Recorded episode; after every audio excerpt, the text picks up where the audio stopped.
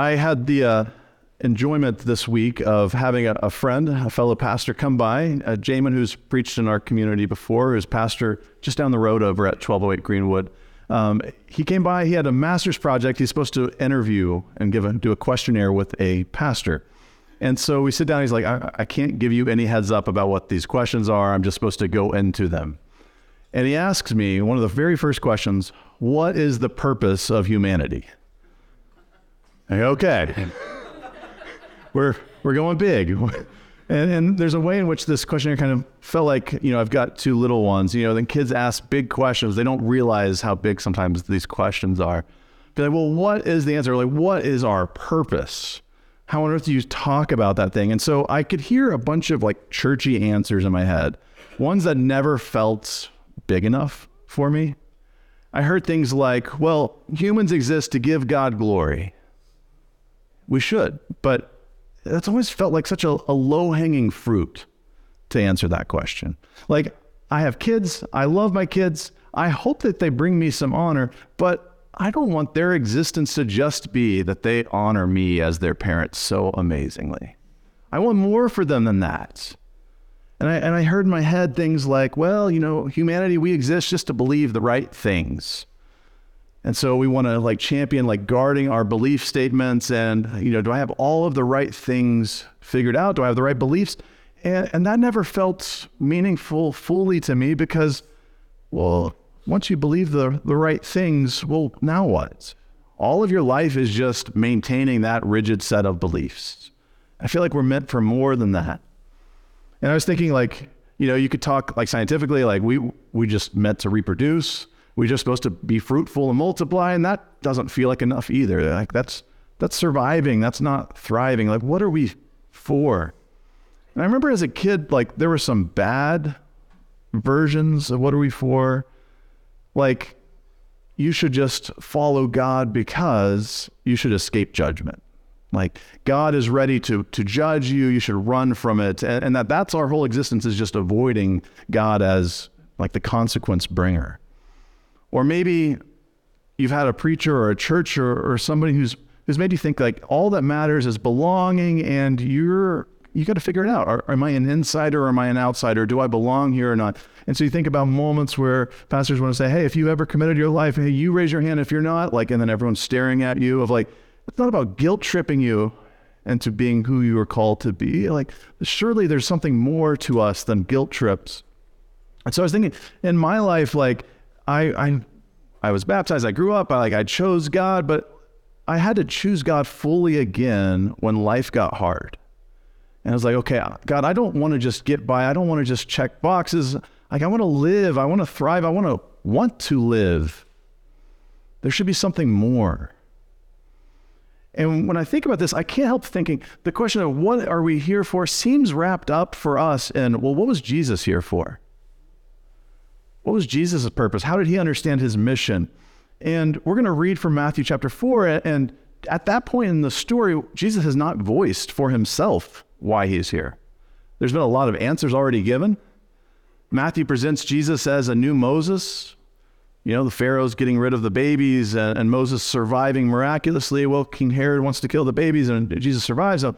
Well, Jesus is going to liberate us. He's going to bring the new covenant. He's going to lead us into the new promised land. You know, we've got angels saying, hey, his name's Emmanuel. He's God with us. God's presence is with you. We've got Magi saying, hey, he's the king of the Jews. He's, he's supposed to be Lord. We have John the Baptist saying he's, he brings the Holy Spirit with fire. He's going to sift people. And Jesus gets baptized, the verse before the one that we're going to read today. And, and in it, a voice from heaven says, This is my son, the beloved, in whom I'm well pleased. That's a lot to live up to. And who knows at this part of the story what Jesus fully knows about the fullness of his calling? Right? When we have Jesus at Gethsemane asking, Hey, is there another cup or not? Like, how much does Jesus know at this point early in his ministry what he's here for? But we've given a lot of things that we lay down at Jesus' feet, rightfully so. Jesus, can you forgive the unforgivable? Can you mend the shattered? Jesus, we need you to, to bring justice for the oppressed. We need you to bring healing for our terminal illness. We, we lay all these things at his feet, and we don't know what he fully understands about his mission yet. But there's something really interesting about our story today. We're going to read Matthew 4 1 through 11, and it's a story that's known as Jesus' temptation. But before we read these temptations, I want to point out that there's no temptation without aspiration. There's no temptation without a mission and without a, a, destination of like, you have to want something to be tempted away from it. And so Jesus gets baptized and he's going to go out into the wilderness and he's going to get these temptation scenes. But those things only matter if we realize that what's at stake is the fullness of what Jesus is here for and the fullness of what Jesus can do for us. And so I want to read for you the opening two verses of Matthew chapter 4, verses 1 and 2. Then Jesus was led up by the Spirit into the wilderness to be tempted by the devil. He fasted 40 days and 40 nights, and afterwards he was famished. I love those kinds of lang- that language. It's so vivid for us. And I was thinking when I read this story that there's something that's really startling about the idea of God sending Jesus into the wilderness to be tempted. Because I don't know about you, but like when I feel like I'm being tempted in life, it never feels like a God thing. It always feels like a woe is me. How awful is this? Uh, maybe I've messed this up. Maybe someone else is messing things up. But like, I never think just maybe temptation might be a God thing. That sounds weird, doesn't it? But God calls Jesus out into the wilderness to tempt him through the devil. Now, that word tempt is interesting because that word is just a word for testing. And the way we think about testing really depends on who's giving the test. And I think when, when God in the Bible is testing people and in our lives, what God is hoping to do is to reveal to you who you could be, who you can be, who God is creating you to be, it's like, I never knew I could be that. And the test is a challenge to realize that you're more than you expect. But the test from the accuser's point of view, from the devil's point of view, from, from those who think that you are less than, they are trying to disprove who you can be. They're trying to tell you that you're not enough, that you're not good enough, you're not strong enough, you're not smart enough, you're, you'll never amount to this. But the same test can reveal both things. It, have I have I let myself down? Have I let my friends down? Have I let God down? Or maybe just maybe I might grow through this and be strong enough to realize who God has made me into being. And so I want you to take some refuge that you might feel some temptation in life that it could be your fault of maybe I was trying to fast, I was trying to to eat more nutritiously and I walked down the candy aisle at the grocery store. Don't put that one on God. but maybe you did nothing wrong and you might get tempted. Don't just assume if you're in the midst of temptation that I must be worthless and wrong because you're starting this off in a bad place. Maybe, just maybe, God has put you in a wilderness to tempt you because God wants to reveal something amazing in you. I've got a second thing that might seem uh, this might sound like bad news at first. Testing takes time. I don't know about you, but I don't want testing to take a long time. I want an instantaneous response. I want, you know, we do like, you can get COVID tests now and it might take 10 minutes. Even that feels like a long time. You keep checking it, right? Okay, am I okay? Am I okay? Am I okay? But we live in like a Netflix culture. We we don't just want things instantaneously. We want everything instantaneously. We want to binge it all right now, this moment. How dare you make me wait another week for this episode to come out? And we don't want temptation to drag on, right? Like I said, no, let's be done with it. I, I'm the champion. I've, I've survived this. But Jesus goes out for at least 40 days and 40 nights in the wilderness. I don't know about you, but like day two, I don't want to be in the wilderness anymore. But like to keep going and to not wail and moan about like, ah, isn't this just so awful? But to say, okay, I have a calling out here. God has has moved me out into the wilderness. It can be 40 days and 40 nights. I'm going to keep faithful no matter how long this takes. You know, when you do interviews, it's easy to be a good interviewee. It's much harder to be a good employee. Right? Like it's easy to kind of say what needs to be said for 30 minutes. But what about when you have a hard week in life? How are you going to respond? I think we would like to just have a good interview, like, hey, did I do what I needed enough? And then let's just ignore this all. Let's let's move past it. Isn't that enough? But testing takes time and and testing can mean positive things. It can mean you've revealed who you are, and that takes time. And so I want you to not not just, you know, bemoan the fact that you're going through this long period of testing, but maybe embrace that you're in a marathon. And marathons are worth building up resistance for. There's another truth in this text that, again, might seem like bad news at first, but sometimes spiritual maturity and growth emerges through discomfort. I also would like things to just be comfortable.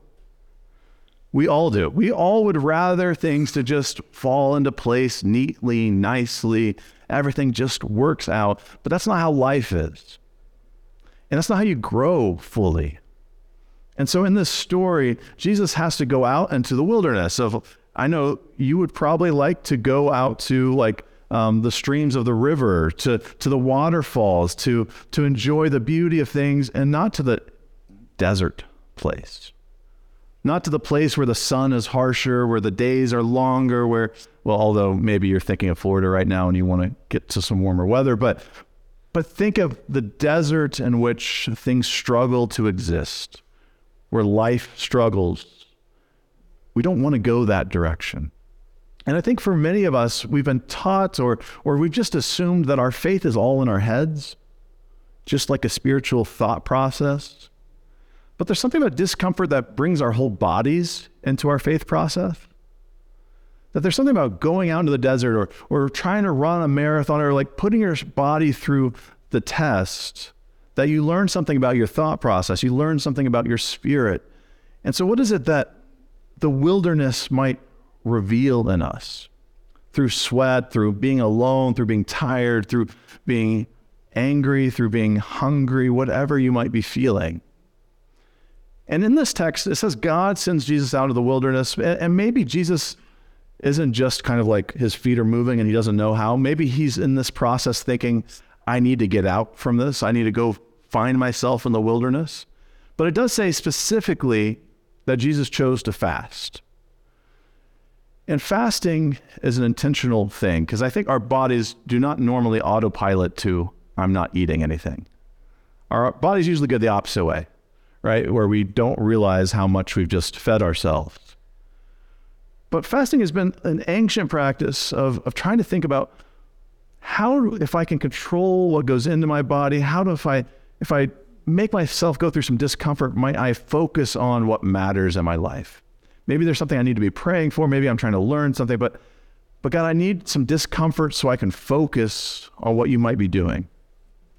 And there's a famous kind of slogan, commercial run. You know, think about Snickers. You're not you when you're hungry. I think we want that to be true, but that's also us when we're hungry. We just don't want to admit that that's another aspect of our lives that that I just want the good face that has everything figured out, that feels good and can respond well. But there's something in us that when we're hungry, the mask comes off and a little bit of what's down beneath us comes out. And I know that's scary. I know that the parents in the room who felt like their, their kids just kept pushing them and pushing them, and then something else emerged in you that you didn't know was in you. Maybe you're in a work environment and a coworker just kept pushing and pushing, and then something emerged in you that you didn't realize was there. God wants to heal that part of you too.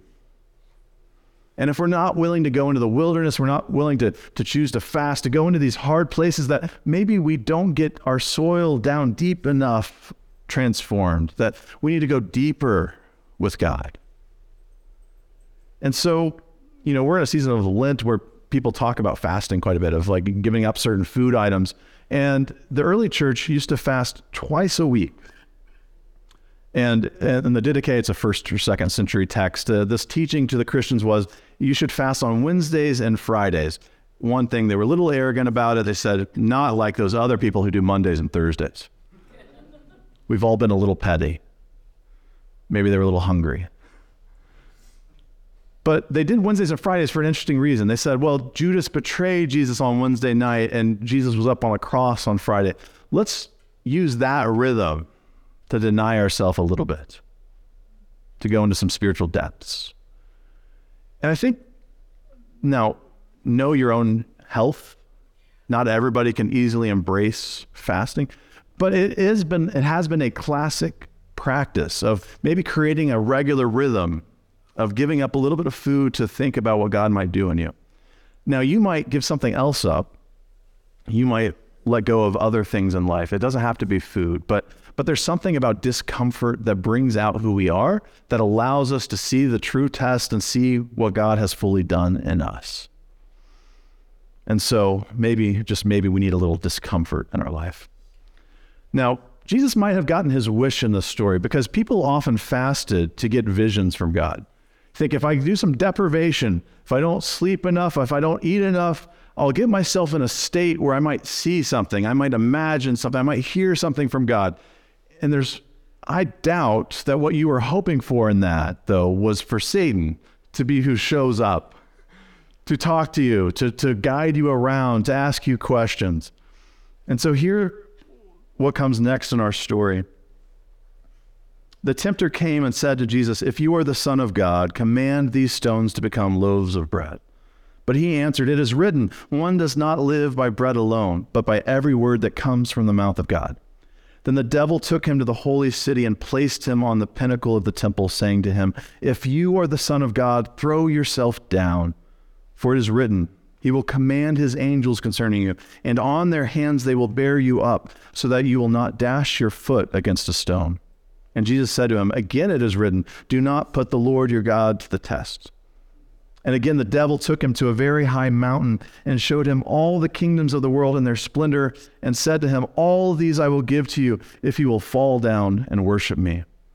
But Jesus said to him, Away with you, Satan, for it is written, Worship the Lord your God and serve only him. I'm going to stop there. These temptations, these three tests, they've been talked about for 2,000 years.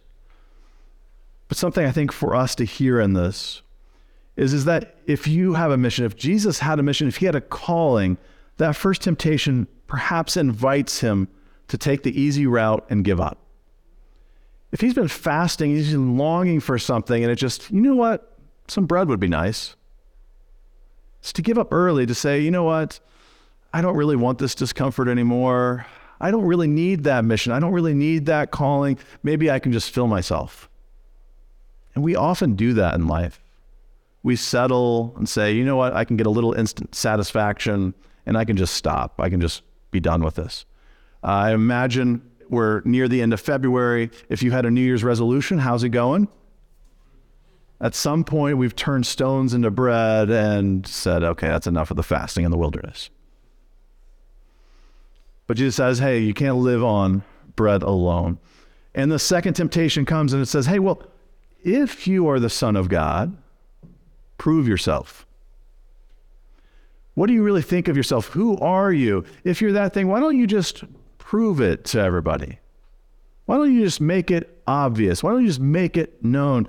And we've all probably known someone who tries to prove who they are. They're always trying to show you that they're the smartest, they're the strongest, they're the best. And at some point, you're like, this is a little bit much. Like, if you really know everything, you would know to ask questions. You would, would admit that you don't know everything, but you're projecting a little bit too strongly here. Why do you have to act like you have to prove everything? And so, oftentimes, we might be tempted when we feel like we face temptation that we have to prove ourselves. And sometimes when you go to prove yourself, you take a little bit of a step too far and you fall on your face and you prove that you're going to fall on your face. But what if you just trusted in who you are and you don't have to demonstrate it every two seconds? Just rely on that trust of I know who God has made me to be. I don't have to show it off. I can trust on that right now. And Satan takes him to another spot and he takes him up on a high mountain and he shows a cinematic view of the kingdoms of the world says, Hey, I'll give you all of this. Doesn't it look amazing? Just fall down and worship me. And I think what's interesting here is he's asking him to settle for something less.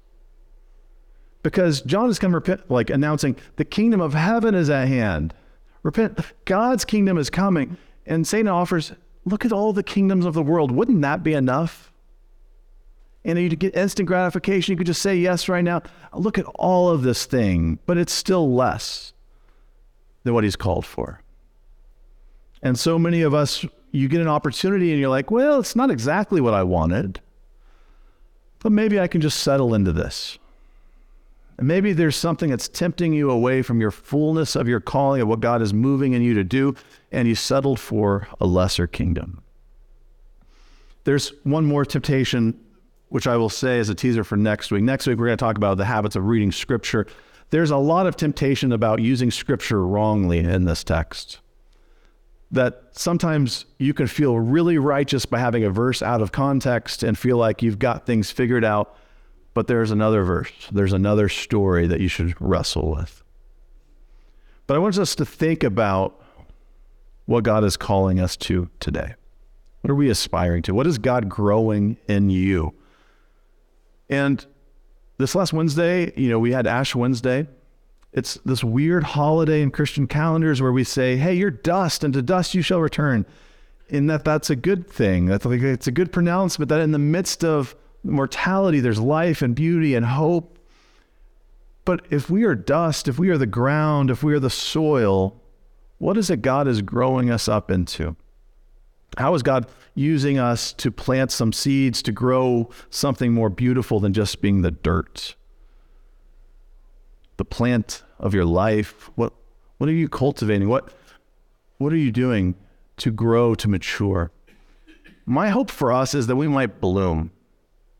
Sure, we might be from the soil, but we can grow above that soil. We can we can go towards the heavens and feel God's sunlight. We can feel the wind of the Spirit around us. And so, how are we growing in our faith? Now, I have my my wife's here, and she loves plants, uh, and she has a lot of plants. We've got a lot of fun things. And one of the great things about loving anything as a parent is that your kids love those things, and they want to get a part of those things. And so, my my three year old has her own succulent plant, and she loves it. It's called Gus Gus. And I've got a picture. I don't know if you can show the picture of Gus Gus for us. Isn't Gus Gus cute? Succulents are really interesting plants because they survive in dry wilderness deserts. They hold on to fluid. They survive rough environments. They can survive heat and sunlight. And they provide beauty in the midst of harsh environments. And I love that to watch my my daughter of just she loves it. She pours water carefully into it. She goes and looks at it. And what if we saw ourselves as not being plants that wither in the sun, but ones that can thrive in those places? That when desert life happens, we might still grow strongly and and that we have a creator who looks over us with joy and is so glad to see us growing through the soil and through the, the desert around us. What if we practiced our faith like that? We we weren't worried about the sunlight and the desert, but we we looked forward to how we might grow in the midst of it. Are we willing to be, you know, succulents in the desert of life? And so what I hope for for us is that we might choose to not run away from those moments, not not be frustrated and angry about them, but say, okay, this is my test. It's going to reveal who God can make me to be. I'm going to grow up today. And so, how are we blossoming? You know, something that I really appreciate, it might look like a small thing, but but this Wednesday when we had the midst of the ice storm and we're like, well, how are we going to have a service or not? Like, can we can we get make this happen? I remember a few years ago, right before the pandemic, we also had a snowstorm and we had to cancel our Ash Wednesday. And I remember Brinley and I had to re- pre-record the service by ourselves. And I remember it feels really alone when you're just by yourself. But I was so grateful to have volunteers here who were able to help so we could stream it live and, and we weren't singing to no one, that there was people in the room. And, and it was just nice that, yeah, it was a small group of folks come together to make this available to people. But, but God's growing us, that we had people who didn't know, you know, oh, I can run cameras, I can run sound, you know, like I can do things that I wasn't expecting. I think about in our community, we've been doing the cafe for a little over a year. How many people knew that they could be servers, who could be cooks, who could be dishwashers, of, of these roles you might not have known could be true of yourself, and people have stepped up into those things. I think about people who, uh, whatever your job might be, whatever your calling might be, you know, if you're an engineer, that you don't just have to do the minimum, but like engineer well. If you're a parent, you know, pour yourself into like, how do I, how do I not just survive this week, but take advantage of my time? I want to parent well this week. For those who are re- retired or are retiring, of like, hey, I've got freedom to choose. What's my calling in this stage of my life? What, what is God moving in me? How do I do this well? How do we grow up into what God is making us into? And so the question I want to ask you today is are your God-given aspirations are they worth the wilderness? Is it going to survive those desert times? What do you long for? What do you hope God is doing in you? And can you make it through the what through that wilderness to get to that? If you want to survive the wilderness, to thrive in the wilderness, I invite you that the season of Lent is actually a really beautiful time to be intentional about that process. Lent is just a fancy old English word for spring. A time of growing up, of blossoming, of, of the winter, cold, desolate region. It's, it's going to give way, and spring is coming. Easter is coming. Life is coming. And what if we took this time? If you haven't done anything like practice for Lent, of like, I want to take something on, I want to give something up, good news uh, the Lent season doesn't count Sundays, so you actually still have 40 days. You can just count it a little differently. But what would you do like for 40 days? Maybe you can't go do 40. Just commit to, I'm going to do two weeks. I'm going to do uh, 10 days of like, I want to commit to some discomfort, to, to being intentional, to focusing on what God might be calling me into. And so you might give up food, but you might give up, I'm going to put my phone away at night. I'm going to take a walk when I could have driven somewhere. I know, not when it's icy. Maybe you're going to go work out more. You're going to go walk more. You may, whatever you might do in the season, think about I want to be tested to show that God has moved in me and can move, and I can be more than what I expect. Learn that God's storehouses within you can hold more than you expect. You can be like that succulent plant that just soaks up all of the water it can. I'm going to hold on to this. I don't need to be watered every day. I can make it. I can make it through. So, my prayers for you this morning is that you might have big enough aspirations that you might not just have temptations that would make you potentially veer from those aspirations, but that you might have aspirations big enough that you want to make it through those temptations, to make it to the other side to overcome them. So I hope that God might call us out into the wilderness, as unpleasant as that might feel. Who's brave enough to go? Would you pray with me?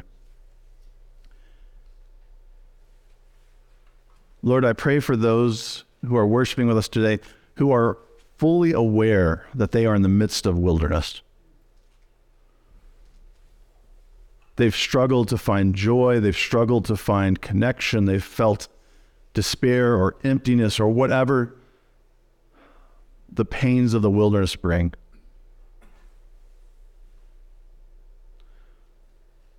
Lord, you are always present. I know that in our story, as soon as Jesus says no those three times, then your angels come and surround Jesus. Lord, we ask that your angels might surround us, that you might encourage us, that you might strengthen us today. Lord, don't let people believe the deception that they are not good enough, not worthy enough. Lord, help us to accept that You have created us, you have called us, you move in us. Lord, I ask that you might give us eyes to see where life is blossoming in the wilderness. Help us to celebrate each other when we see those triumphs, that people don't have to do those journeys on their own, but we might celebrate together where you are growing your beauty, your kingdom here and now.